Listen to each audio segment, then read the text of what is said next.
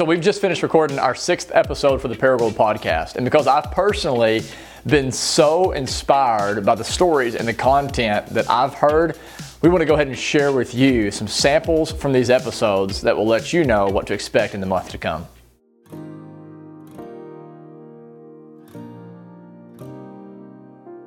First of all, I remember Blake yelling because he saw the car coming behind us. I, after we were hit, I remember him turning around and looking at Finley, and I he just said, you know, oh my gosh, and I jumped out of the car. I remember pulling basically the door off the hinges to get to her, and I remember getting her out and not realizing the magnitude of what was happening because you never think that anything can happen um, to your children to someone who is so central to your you know existence it's through what i thought at one point would kill me that has taken me into the deepest peace i've ever known about anything What's harder, an Ironman race or running for mayor? Running for mayor is the most difficult thing I've ever done in my life.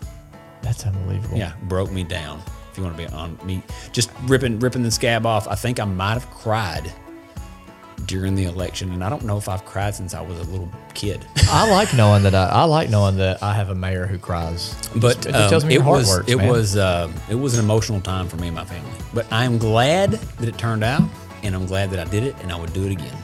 And You know what's funny is I wouldn't call it I wouldn't call it destiny, but when I look back at my life and and the direction that it's gone, I, when I was 17, I decided I wanted to be the mayor. Didn't really know why, but God put me on the path.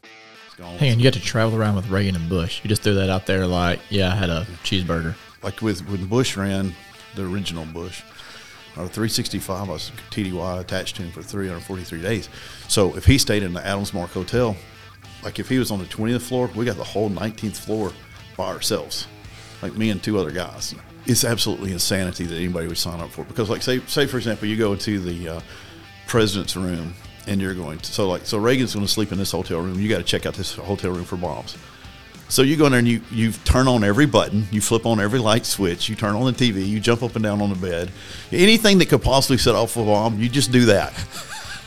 So why did you want to do it? It sounded really cool. Gene LeBell? You- Gene is the you- boss. did- okay. Gene's did you actually the know him? Gene's my coach, man. He's the main guy. He's the, that's where I got my rank and belts and stuff. from. Gene- And Gokor took over He's a for big him. deal. Gene LeBell is the bomb, was- man. I was just listening to you Joe something. Rogan experience of the day, and he was on. people people are like, you know, Chuck and Chuck Norris is an awesome guy. He's a cool guy, great guy, ultimate martial artist. You know of Chuck Norris? I- or you- yeah, He- but so well, he's got a black belt from Gene also. Okay. but here's the thing: that's always some people like, but Chuck Norris calls Gene sir. You know, you know what I'm saying? Like, like, like if you ask Chuck Norris, he's scared of Gene LeBell, which I've always been controversial in the martial arts and stuff because like back when everybody did karate, like you know, which I did karate, I did all that traditional stuff, and it sucked. And once you know, like once you know it's a waste of time, then you know, and you can't unsee it. Like for example, like I, I did a fight um, back when I was in the military, and I, was doing PK karate, and you know you box and you kick, and you- you're beating up every other karate guy on the planet because you're doing full contact karate. They're trying to pull their deadly punch for an inch, you know, inch away, so they don't kill you. Yeah. It's, it's not going to happen.